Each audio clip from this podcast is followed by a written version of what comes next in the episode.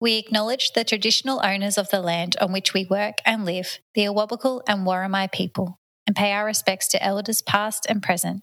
We celebrate the stories, culture, and traditions of Aboriginal and Torres Strait Islander elders of all communities who also work and live on this land. You're listening to Boob to Food, the podcast with Luca McCabe and Kate Holm.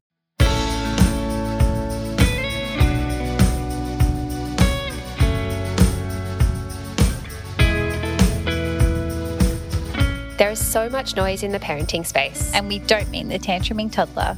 We understand it can feel confusing, conflicting, and overwhelming. That's why we are bringing our years of experience as a midwife, nutritionist, and naturopath, and of course, mums, so that you can confidently navigate the roller coaster of motherhood from boob to food and beyond. Each week, you'll hear practical wisdom, expert advice, and inspirational stories of other mums in the depths of this parenting journey. Let's, Let's dive in. Today's episode was brought to you by BioFirst. Hello, everyone. Welcome back to another episode of Boob to Feed the podcast. I think this is number 30. I think so too. Yeah. I was like, hooray. Hooray. We've made it to 30 episodes. How you going, Kate? How was your week? Yeah, pretty, pretty all right. Um, yeah, gosh, I never have anything to add, do I? I think, yeah, week was pretty normal with the kids. We um, yeah, lots of friends again. We've been really packing our days together with just heaps of time outside, such beautiful weather. Mm. Like it honestly felt like spring this week, which was such a treat. Um, yeah, it's been good. I'm excited about our week next week though that's when i'll have exciting things to say oh yeah we'll keep that one in the yeah. loop so you have something to say next week how many weeks are you now i am 34 weeks wow. yeah it's really that has really hit me to be honest mm. actually yes that has been not good this week. The pregnancy is great, but I am so tired, and pregnancy insomnia has really caught up mm. with me. I experienced it in all of the pregnancies, um, but this time has been exceptionally bad. I a couple of nights ago couldn't fall asleep until four o'clock in the morning, which was like torturous. And both kids were in bed with me because Mike was having to get up early the next day. So I was like uncomfortable sandwich between them, couldn't get up. And then um, the next night, I managed to fall asleep, but then woke up at 4 a.m. So that's so um, cruel, isn't it? It's awful. They say it's practice, but it's like, oh, we don't need practice. I know. And I'm finding it's actually sleep for me is quite like when I don't get good sleep, it can really trigger a lot of anxiety, which um, it's this then vicious cycle of I'm so tired and I'll go to bed feeling like I can't keep my eyes open. And as soon as my head hits the pillow, I'm wide awake and I can't fall asleep. And then I start getting stressed about not being asleep and not being able to go to sleep mm. and thinking that I'm going to wake up in the night. And it's honestly just awful. and yeah, I feel like the sleep factor is just such a, a massive piece of the puzzle for me. It's really interesting. I don't feel the same with like the newborn sleep deprivation. I find mm-hmm. that really manageable. Mm. But there's something about this kind of sleep deprivation that just totally unravels me. So, yes, that has been a not yeah. fun part of the week, just trying to rest in ways that I can. The key that I've figured out that does eventually help me fall to sleep is um if there's something that I genuinely want to listen to, like a podcast or an audiobook or something like that, that I'm interested in the content, inevitably trying to listen to it will make me fall asleep. so I've been using that a little bit. But then sometimes, like that particularly bad night where I didn't fall asleep till 4 a.m., I managed to get through a whole heap of podcasts. And so every time I'd get to the end of one, I was like, no, like mm. good. I got to listen to it, but then also, why am I still awake? Which, mm. yeah, it's. You haven't got those hormones that you get when you are yeah. breastfeeding, I guess, that will help you fall yes. back in that deep sleep with yeah. your baby.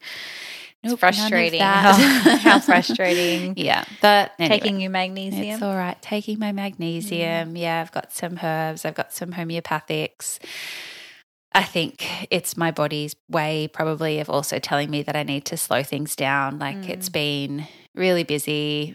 Like I said, it's all really good. Like we've got fun things happening on my days with the kids, but they're busy days nonetheless. Like we're Mm. not having a lot of home time. And then the work days are pretty jam packed. I am wrapping up with clients soon, which is kind of bittersweet. Mm. Um, it's such a weird feeling, but that will create a bit more space to just, yeah, I think like starting to go inwards. And people are like, have you got everything you need for the baby? I'm like, I have no idea. I haven't had Oh. a chance to look at it. I really don't know. So Their baby anyway, things. I know. I just assume like, oh, there'll be something that it can wear. yeah. Um, yeah, but anyway, Yeah. Well, we're recording our yes, hospital bag and prepping and all of this stuff. So prepping for labor, birth, Yeah, postpartum. So keep an ear out for those yes, episodes I because need to take my own yeah, advice. we'll yeah have lots of information for everyone soon. yeah. Hmm. How was your week? You had a fun week. I did have a fun week. Sorry. if it helps, I was sleep deprived too. So if that helps, we went camping. Um, yeah, it was so nice because yeah, like you said, the weather's been so Mm. nice, and it was like twenty five degrees on That's the weekend, amazing. which That's we live in. Newcastle, which you know gets quite cold. Mm. We don't get. I look at all those people in Queensland. I'm like, oh, I need to move. um, but yeah, so 25 in the middle of winter is extremely abnormal. And anyway, we were like, this weather's so nice. Let's go camping. So literally the next day we went camping, and So good. it was very spontaneous, which was great. But um, I don't know. Anyone that's been camping or have tried to camp would know that getting out the door is every time we're like, this is such a mission. yeah. I think that morning, so we decided to go the night before, and then so we had nothing ready. Mm. And so then that morning I went to the gym and then I went straight to the shops. I was at the shops by 10 past seven. We didn't get out of the door till 12. Oh my gosh. Yeah. Like just the amount of stuff you want to bring with three Yeah. kids and then trying to pack with the kids all like running on the road and Mm. destroying the house my and oh my gosh. Anyway, Yeah. but every time we're like, why do we do this to ourselves? But then as every time you get there, you're like, oh, okay, this is why it's so nice. Oh, that's and you can just tune out. And normally we always camp with friends, which I love.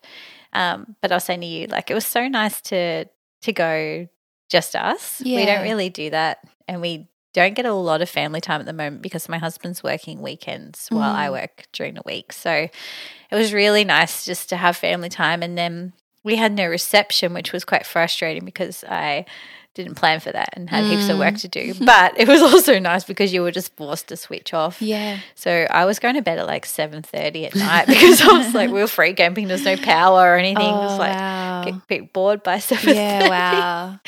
But I was sleep deprived because Will always sleeps terrible when we're camping. Oh, and matey. so yeah, it was gets pretty cold at night and then just new environment, I guess. And Yeah. so I think the first night he he came in at around eleven o'clock at night and then was up for hours just tossing and Mm. turning and I wouldn't mind if he slept with me, but he just they don't sleep. Like he just Yeah. like he's constantly awake. Yeah. Um, then the second night he slept okay, and then the third night was bad again. I think he was up from three a.m. till six a.m. and then he finally fell back to sleep at six. Oh. But then the other two woke yeah. up. So you've been awake since yeah, three. and then we're in a caravan, so then they woke him up again, like because we're in a confined space. oh.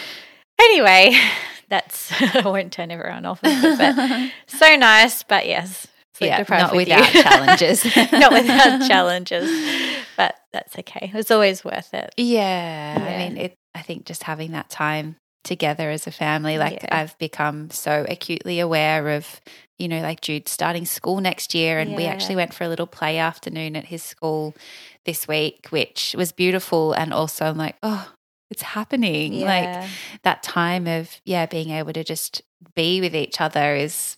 It mm-hmm. just is really so fleeting. So Oh, I've been feeling the same because Flo starts school next year as well, and yeah, it doesn't get easier with the second. yeah, Everyone's like, by the second you'll be fine. I'm like, no, it's like I don't know. Every time it's like le- losing a little baby. Yeah, it's Anyway. like it's great. Obviously, you want them to do it, but then Yeah. also, yeah, I'm just like, oh, I'm not ready for just school holidays and weekends Yeah. together. Although I will say to anyone who's like venturing into school, this day and and you people would have heard it. The days Mm. are so short Mm. that you end up still having a lot of time with them. Yeah, actually, I remember that from when I used to work as a nanny. I'd kind of Mm. like do this, you know, had three kids that I was looking after. And so, like, you drop one at preschool, one at school, take the little one to the park, go home, has a sleep. Suddenly, like, okay, got to go back to Yeah. get the kids again.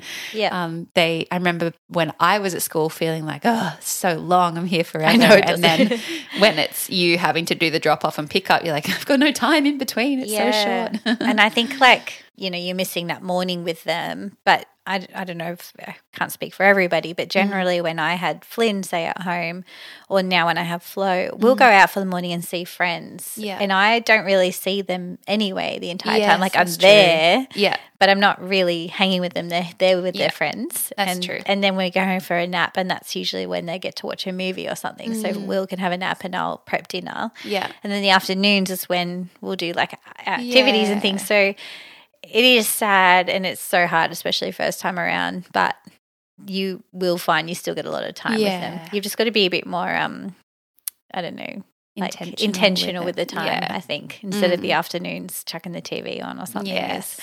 Yeah, trying to make the most of that time. And we'll have to save for a caravan. Yeah, and go camping and take them out of school for a week. yeah. Oh, so good. I love it. Yeah. But this week we have a really great episode. It's something that we're asked about Mm. a lot, which is all about um, growth charts and I guess what comes from the information from a growth chart and the anxiety around and it. Yeah. what to yeah when to worry when not to Mm. worry i think it yeah a lot of parents especially first time around or subsequent children as well but there can be so much emphasis put on the percentiles Mm. and you know parents can feel very deflated and we talk about that a little bit and then advice around what to do about it can be Mm. fairly conflicting so we're really lucky today to speak with Dr. Eliza Hannam, who is a GP. She's also a board certified lactation consultant and a Possums Neuroprotective Care accredited practitioner. She's amazing. Yeah, She's such a is. wonderful resource. Um, we, we all wish that we could get into her Yeah. books and have her as our GP, but we'll let you listen to her incredible advice and knowledge on this podcast. Hello, Dr. Eliza, and welcome to Boob to Food, the podcast. We are thrilled to have you with us today and to pick your brain on all things growth charts. But before we dive into all of the juicy information, can you just tell the listeners a little bit about yourself, who you are, what it is that you do, and who's in your family? Sure. Thanks so much for having me. It's super exciting to be here. Um, so I'm Eliza. I'm a GP um, and I'm a board certified lactation consultant and also a um, Possums neurodevelopmental care accredited practitioner. Um, so I work with families to support sleep and um, unsettled infant behaviour relating to that. And I've got three kids. So my youngest is just 15 months. And then I've got a almost five year old and a seven year old. So school holidays at the moment and trying to get get through that time. Um, and I, I live in Sydney. Amazing. Beautiful. Yeah, we absolutely love what you put out into the world and we're so happy to have found you and have connected and yeah, we just love what you do. It's so so needed for families. Mm. Thanks. Likewise. Thanks. So, we wanted to talk to you today about growth charts because we, on the back end, get a lot of questions, a lot of questions from worried and anxious parents and caregivers with good reasoning who have been, you know, gone to the get the weight done and then for some reason or another their baby hasn't met the expectations of what you know they wanted to see on the growth charts and then Mm. the advice is often not what we would advise. And so, anyway, we wanted to Mm. chat to you today about growth charts. So, first off, can you explain what growth charts are? Yeah, so they are a way of tracking infant growth. We've usually got we've got two growth charts, one that's from zero to two, and then one that's two to eighteen. Um, and so it it kind of tracks a typical trend of growth, um, and I guess looking at like statistical averages, and it has centile lines, so that shows again it's just statistics around around average or median um, from the third centile to the ninety seventh. And so it's important to know it's based on this observation of normal population data. And by definition, everything from the third centile to the 97th centile is normal. Um, and it's literally just reflecting a, a population range. Um, and so we use it to, like, we plot a baby's weight on the chart as an indication to see whether they're gaining um, an appropriate amount of weight. And if they're not, then I guess it's just a prompt to look into whether um, whether there's concerns about whether there's an underlying medical issue or you know issue relating to feeding that they're either that they're not following kind of the shape of the growth chart. I think that's important what you noted there, mm. even just that first sentence that anywhere between the third and the 97th is considered normal because mm. you hear so many people who are like, my child's on the 97th percentile or my child's on the third and like it's a bad thing. And you think, mm. well, someone's yeah. got to, someone's got to be there to, to yeah, have exactly. a, a, medium. Someone's got to get you that 50th mm. centile. Yeah. It's not like you're aiming yeah. for a specific number on the chart. Like, yeah. Yeah. No, 50th or more is not like better or desirable or something that you can achieve. Your baby is just genetically going to be somewhere on that mm-hmm. chart. The question, I guess, in our minds is are they where they're meant to be genetically mm. on that chart? Mm. Yeah. And I think I was pretty open when I started Boob to Food, uh, when my middle child was four months old and we went for her growth. Mm. And she was that child on the like the very, very last, you know, third centile mm. mm. and always has been and still is to this day. And I was told, you know, start her on solids at four months, even though she wasn't developmentally ready. And they scared me into, you know, she's not putting on weight, even though she was mm. content and happy and breastfeeding and mm. weeing and pooing and everything. And I just walked out feeling really deflated by that. And mm. thankfully, I thought, no, I, you know, I know she's fine. I have, you know, I trust that she's fine. And every, you know, she's, I was a midwife at least. So I, am like, I know she's kind of ticking the boxes in terms of mm. development, what I think is normal. But I could so see how parents could yeah. walk out of that and be like, oh my God, and, you know, go into overdrive and think something's and wrong with their really child. guilty, I think, as yeah. well. Like, and often this sense of like, oh, what have I done wrong? Or how did I miss this? Or I'm not feeding my child. Yeah. It, it comes with a lot of emotions. And I think probably health practitioners forget that sometimes that a yeah. Throwaway comment about a growth chart or the baby's weights can be felt as personal criticism. I think mums mm. in particular are good at feeling guilty anyway. But mm. yeah, absolutely. That's a really common thing to um, you can imagine if you didn't have that that understanding and that knowledge and that reassurance that it could really make you feel um, guilty or worried. Yeah. Um, but I would also say, you know, you're, not a big person. So mm. I'm often saying to parents, you yeah. know, I have this, you know, little 50 kilo mum sitting with me and wondering why her baby's on the fifth centile. And I'd mm. say, you know, is it surprising that you you have a, a, child who's also on the third or the fifth centile if mm. you're not a big person yourself?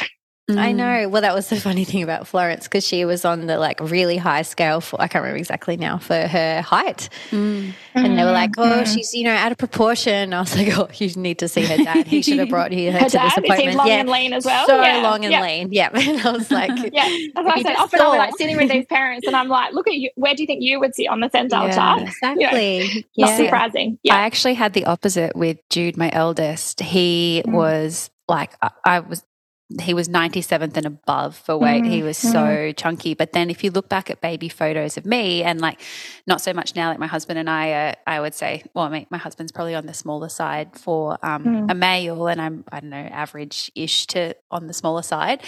But as a baby, I was like, mm. rolls everywhere, humongous. And he, I actually had my like it was a little yellow book back in the day.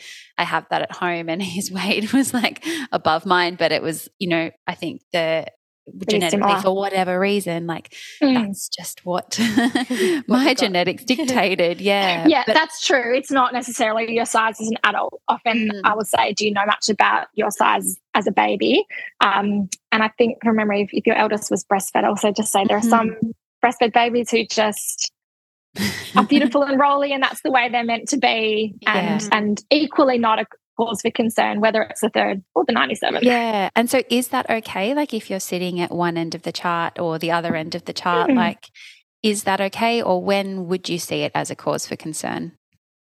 Yeah. So i think um I, I guess if it was unexplained it would just be it doesn't mean it's a problem but if um you know you had two for large parents who were big babies, you know, and themselves breastfed, and then you had a baby that was smaller, you, I guess sometimes it would just make us just double check that everything's mm. okay. But you might find that there was some other family members, like I've got, I've got some really short family members, and my youngest is quite small, and I think she's just more like them. Um, it's also so yeah, I think if there's a mismatch between what you would genetically expect and what you're seeing, or it's more the pattern. So if you've got a baby who um, and I'll come to like once they find their centile. So mm. we can we can cover that in a second. But often their birth centile is not necessarily where they're meant to be. But if once they've found their centile, that they're then kind of falling away, continuing to drop away from that growth chart, that can be. Um, it might mean that they're not getting enough milk, or that, or you know, that there's another indication of a problem. Or again, it's not just the numbers. So I always talk about like you look at the baby in front of you. So you might have a baby on the 50th centile um, who looks like like they don't have significant fat stores or looks dehydrated that the 50 centile might not be the right place for them mm. or sometimes i'll see babies on the third or fifth centiles and they've got mm. cute little fat rolls and they're beautifully hydrated and they're happy and they're sleeping well and they're feeding well um, and so you, you, kind of have to look at the whole picture said, of that baby so their hydration and their fat stores and their behavior and their sleep um, as well as their genetic potential and as well as also, I guess for me, is there some other indication of a medical issue? So um, having a talk about their their poos and wees and um, I said general behavior, any other like severe eczema, other kind of indications of a medical issue that might be um, meaning that their growth is not where we would expect. Mm. And you mentioned a few times that with a breastfed baby, would there be a difference mm. in growth than with a formula fed baby on the charts? Yeah, so we know that um, probably, I think it's for the first year of life, that um, breastfed babies' growth is a bit slower than formula fed babies. Mm-hmm. And that's actually why I don't know if there's um, a couple of different growth charts. So the World Health Organization growth chart um, is assumes that breastfeeding is the norm, whereas the um, CDC, the Center for Disease Control in the US, the CDC growth chart um, is based on average US um, observational data. So it's probably more um, formula fed babies.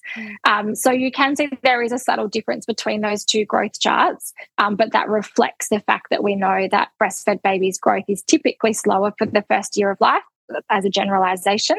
Um, and if you're just using a chart that doesn't kind of differentiate, it might not be appropriate for your baby. Mm. Also, it's worth acknowledging that the charts don't necessarily reflect like different in ethnicities. So mm. um, there are some ethnicity specific growth charts available.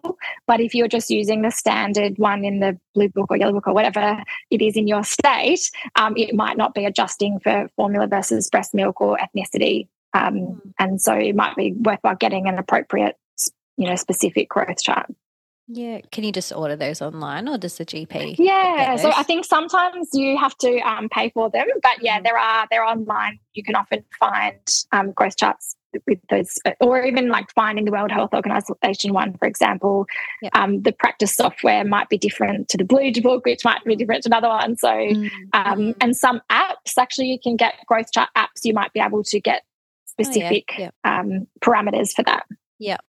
And That's I like what you said. It's like, I guess, regardless of which chart you use, you're looking at the child in front of you. So it can yeah. give an indication, it can give you some kind of like loose trajectory. But as long as you're observing your child, and I think like we come back a lot in the episodes to the mother's intuition, and just if you mm. believe that, oh, maybe my like baby hasn't been putting on weight appropriately, and they also are very drowsy or very grizzly or something like that, that you're not just relying on that chart in front of you, but you're, yeah, looking yeah. at all of the pieces of the puzzle. Mm. Yeah, I said parents often intuitively know that mm. something just doesn't seem quite right.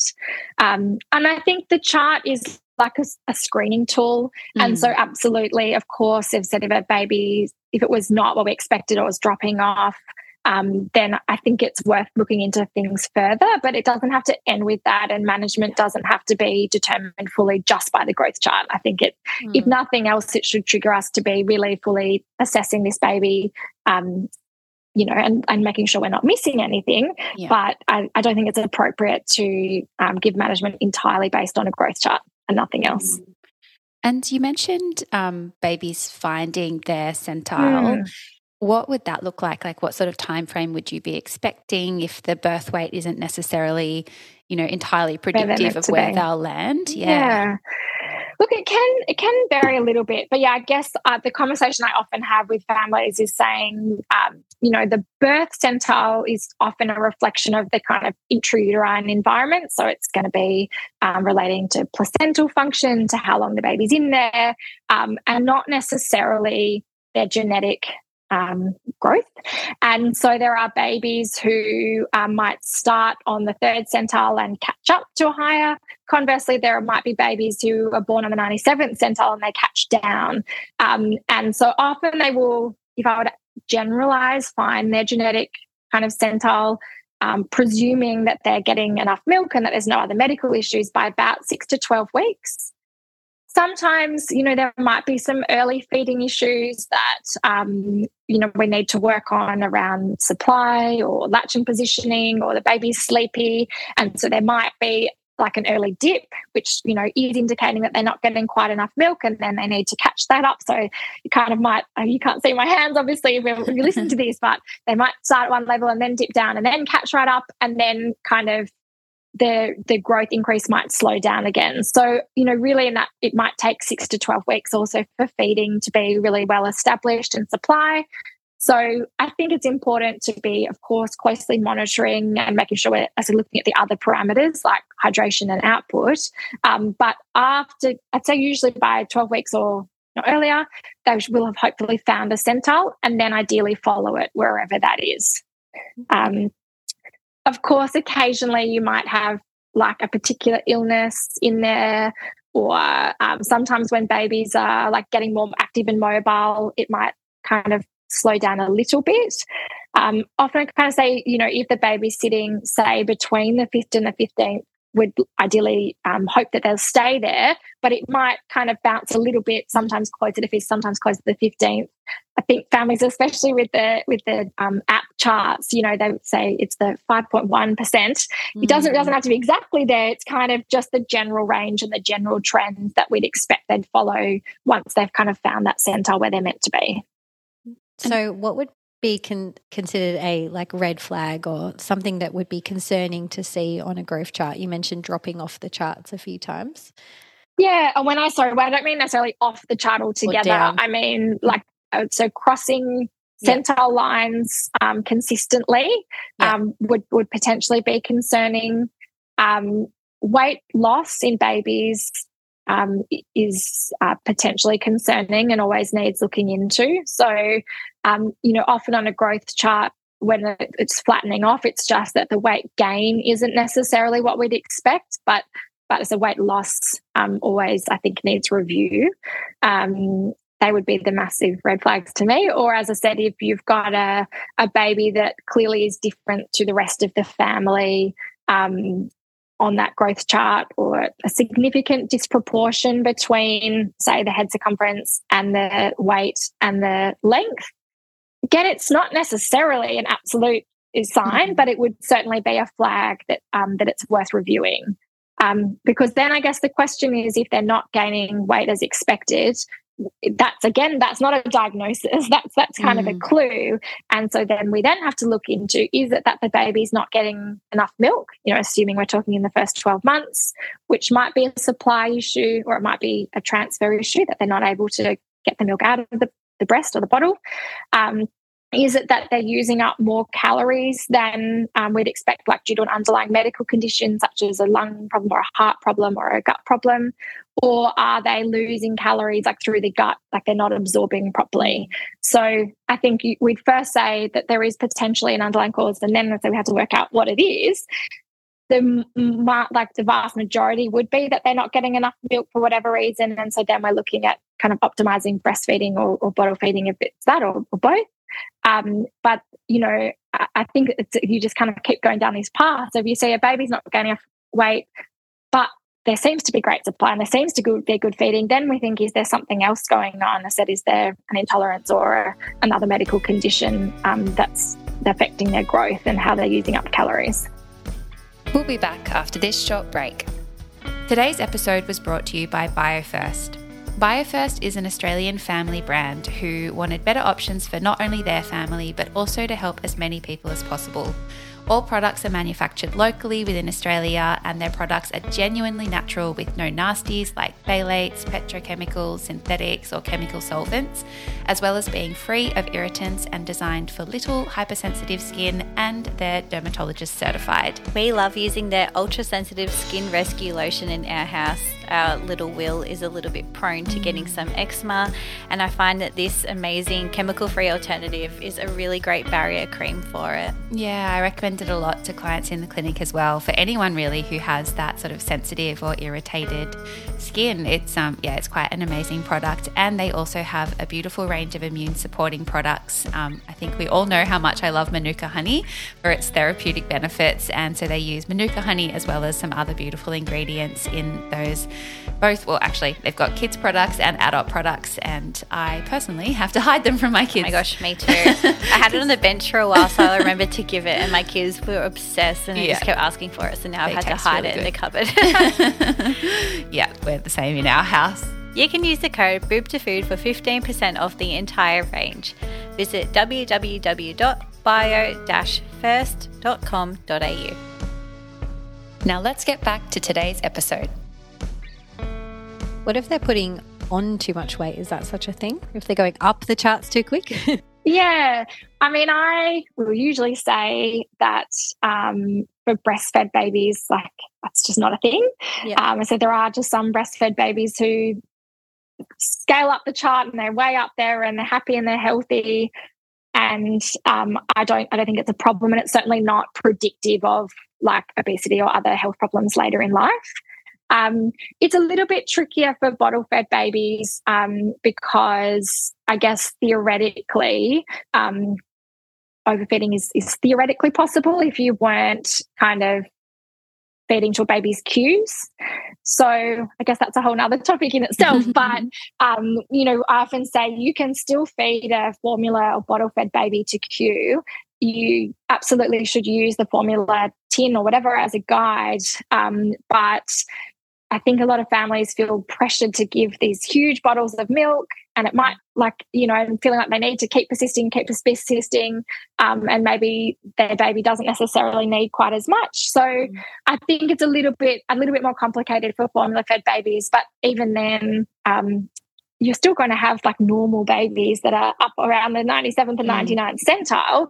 but it would be worth having a conversation about whether um, they are just following the baby's cues, or they're following the tin, the bottle flow, um, you know, those sorts of things if, in that context.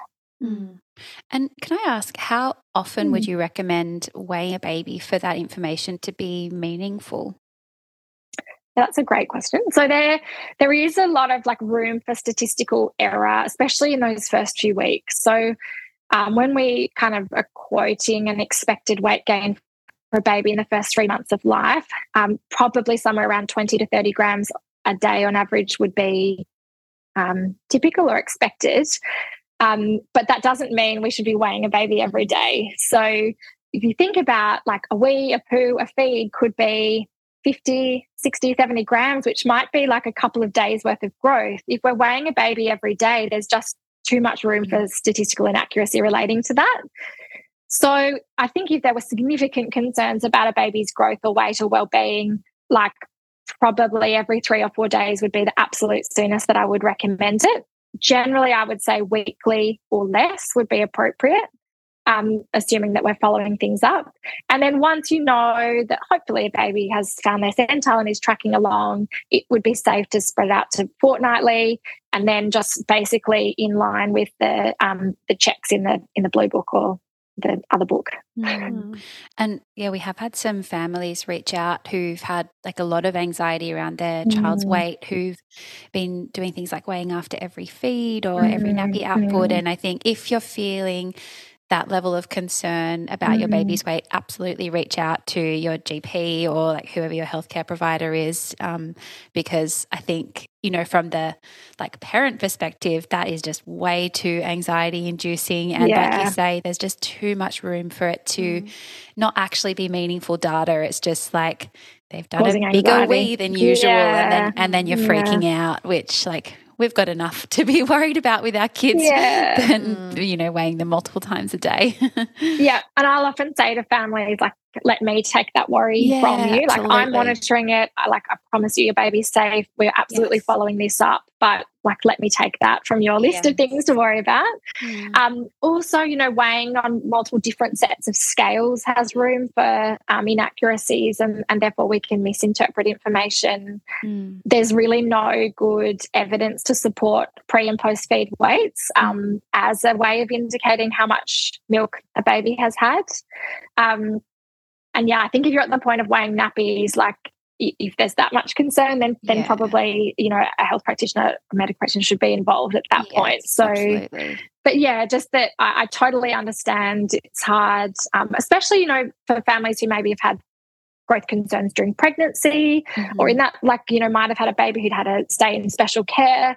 You can kind of get in this um, trap where you can really obsess about weight, which I totally understand.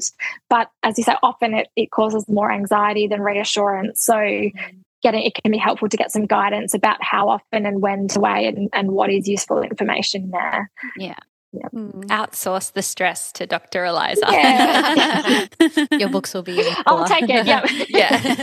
yeah. So you mentioned as well earlier about babies that are moving and then that weight gain can slow down. Do the Mm. charts like allow for this? Because obviously, like I don't know, just talking back to my experience again, Mm. my children were really early movers, Mm, mm. and I think that's when we started seeing the quote unquote problems, even though it wasn't a problem because you know, they Mm. were light. But I was like, oh, it's because they move so much, like you know, earlier than every other baby that's still a blob. like, Yeah. So I think they can't, unfortunately, allow for it. Yeah. I mean, what I would say also is it's um if you look at the shape of the growth chart, you've got this quite rapid growth for the first three months, and then it does slow down, which may in part be relating to babies being more mobile. It's also just kind of the way that they metabolize and use um, calories changes. Um, but so, so I, I guess maybe that's, that's part of it. And I think often what you're seeing is more just like physically when you look at the child in front of you, they will often kind of lean out a little bit as they're more active. Um, but you won't necessarily see that reflected in huge changes on the growth chart. Or as I said, it might be that if they're sitting between the um, 25th and 50th, that, you know, before moving, they were closer to the 50th. And then as they're more mobile, it's close to the 25th. But it's still kind of within that that range and following the shape of the growth chart generally. But yeah, of course, it's it's significantly different between babies.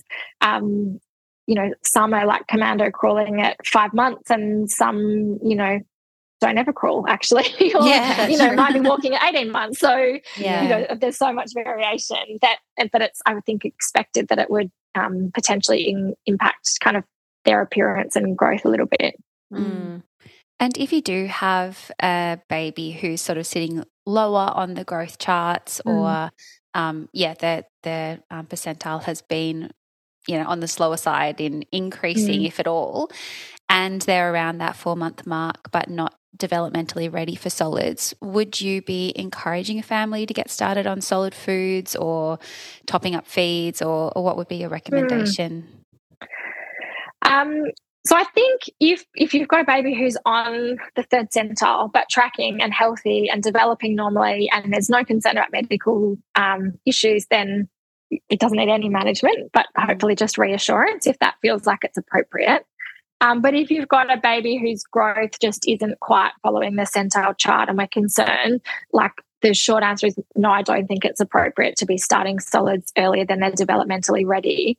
Um, the question is, you know, as I said again, understanding why, and if it's that they're not getting enough milk, are the things that we need to be doing to optimize supply. Occasionally, supplemental uh, feeds with either breast milk or formula are appropriate if there is a genuine concern about growth. Um, but you know, we know that um, the majority of a baby's nutritional needs up to 12 months should be coming from milk. So if there are genuine concerns about growth, and it would appear that it's because they're not getting enough calories, then those calories should come from milk.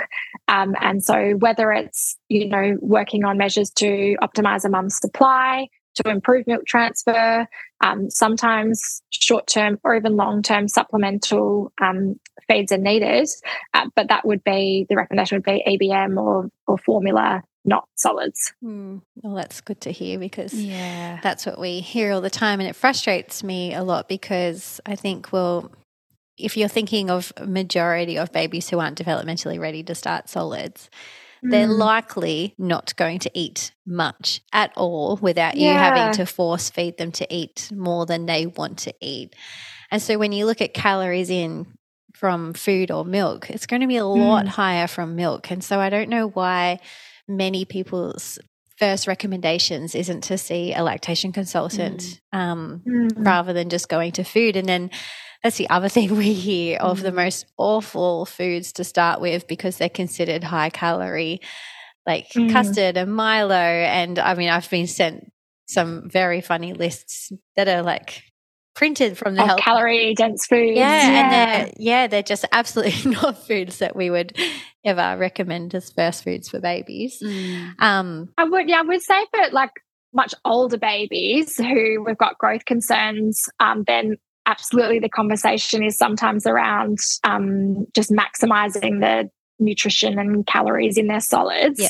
Um, but yeah, then the recommendation I'm usually talking about nut butters and avocados and butter and ghee and just basically absolutely getting really um, nutrition and calorie dense solids in, especially if they're not eating much. Um, but I said that's for, for older babies when most of their calories are coming from foods. Yeah. Um, and for younger babies, yeah, I just think we can't, um, there are no solids that are going to nutritionally um, meet breast milk or even formula for a young baby. You know, formula has been designed to specifically meet the nutritional needs of babies. We can't replicate that with solids. Mm. Um, but you know, and and breast milk is obviously so much more than just the nutrition and the calories anyway. So, I mean, even calorie for calorie, if you, I think breast milk is like four point four grams of fat per 100 um, grams in custard would be four so actually that's not even more fatty than breast milk anyway Mm. but it's not just literally um, the the calories or the nutritional breakdown there's so much more to breast milk than than that yeah, Mm. yeah. Well, that's nice to hear. Yeah, I think reassuring for families because it can be super confusing and obviously Yeah. like when we're speaking to a, a large amount of families but obviously not individually all the time and providing information Mhm. around like great first foods and that sort of thing and then they're receiving Mm. very conflicting advice from health professionals Mhm. um, with the intention of you know increasing their baby's weight because their baby's low on the growth chart or whatever it can be hard to then be like oh who do i listen to because it's Mm. literally the that. opposite Yeah. so yeah really nice to hear your perspective on it um, and I think hopefully that can reassure families that there's things, there might be work that needs to be done, but it's not necessarily how do I get my baby to eat custard? It's how do I optimize my Yeah. milk supply and that exchange with the baby? Mm. Yeah. And I think it is um, to acknowledge there has been a, a change even within my like professional lifetime around solids. So when my baby was born, my eldest was seven, the advice from health professionals was kind of any time between four and six months. And that's often what I would say to families like it's absolutely when they're developmentally ready, but kind of between four and six months. And now, you know, if I'm really saying for most babies, it's six months, Mhm. occasionally a little bit earlier.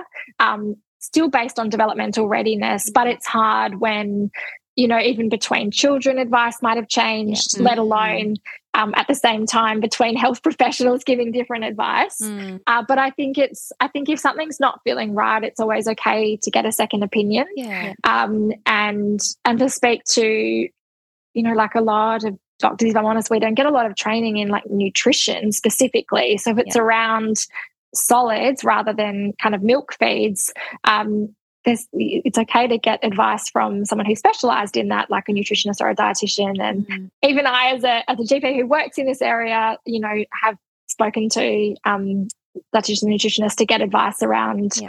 Optimizing my kids' diets Yeah. because Yeah. it's just not something you necessarily know as a parent. And I said, and some health professionals haven't had much training in it, Mm. to be honest. No, I think it's good to highlight because obviously a GP can't know everything. Mm. You know, you know a lot, and um, you know, there's, well, just there, there is like you can't have to know a bit about everything, Yeah, but exactly. yeah, sometimes we don't yeah, in depth. Yeah, and that's why there's other modalities and health professionals to help. And I Uh-huh. guess knowing when to refer is is a really important skill from a GP's perspective.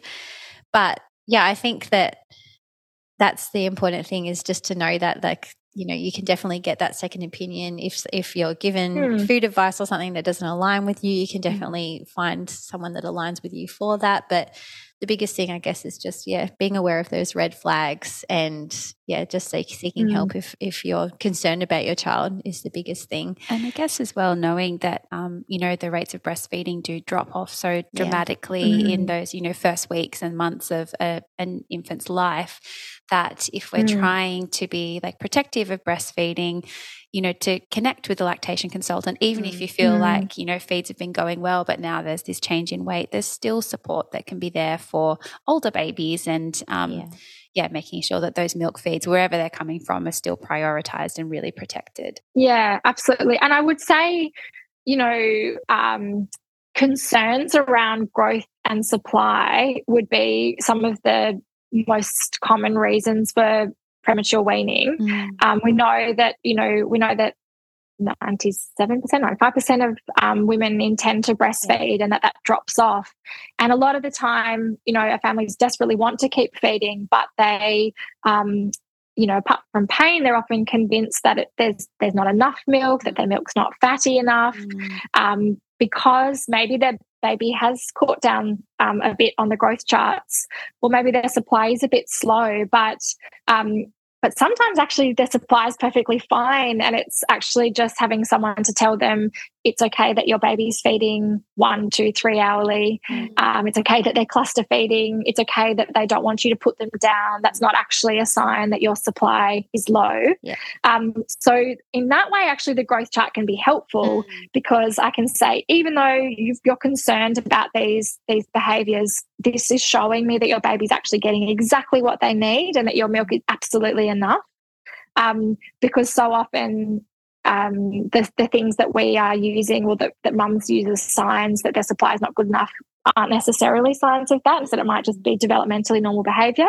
Or sometimes it's just is a bit of catch down and growth. And as long as we're monitoring things super carefully and closely, as a checking, you know, checking that baby over, making sure we're not missing anything, you know, dropping down a little bit and then finding a different centile and then following it isn't necessarily a sign of low supply or of a problem with breastfeeding but kind of the only way to know that is is to check in with a lactation consultant with a um, health professional who sees lots of young babies mm. and to hopefully get that reassurance that actually this is all okay and exactly how it's meant to be. Mm. And because stress, unfortunately, will impact supply yeah. as well. So, again, yeah. outsource your stress to Dr. Eliza. No, it's a shame everyone can't just see you, a lactation and a consultant and a GP and a sleep specialist all in yeah, one. It's amazing. pretty yeah, rare to find. So thank mm. you so much for sharing with us today. We've really, really loved picking your brain about a question that I know is mm. gonna yeah, a topic sorry that's gonna really help a lot of parents ease some anxiety, I think. Pleasure. Thanks so much for having me. It's been great to chat. Thank you for listening to Boob to Food, the podcast. We hope this episode made you feel inspired, confident, and less overwhelmed in your parenting journey. Head to the show notes for all the resources mentioned on today's episode. And if you loved this podcast, please remember to subscribe, rate, and review. See you next week. Bye.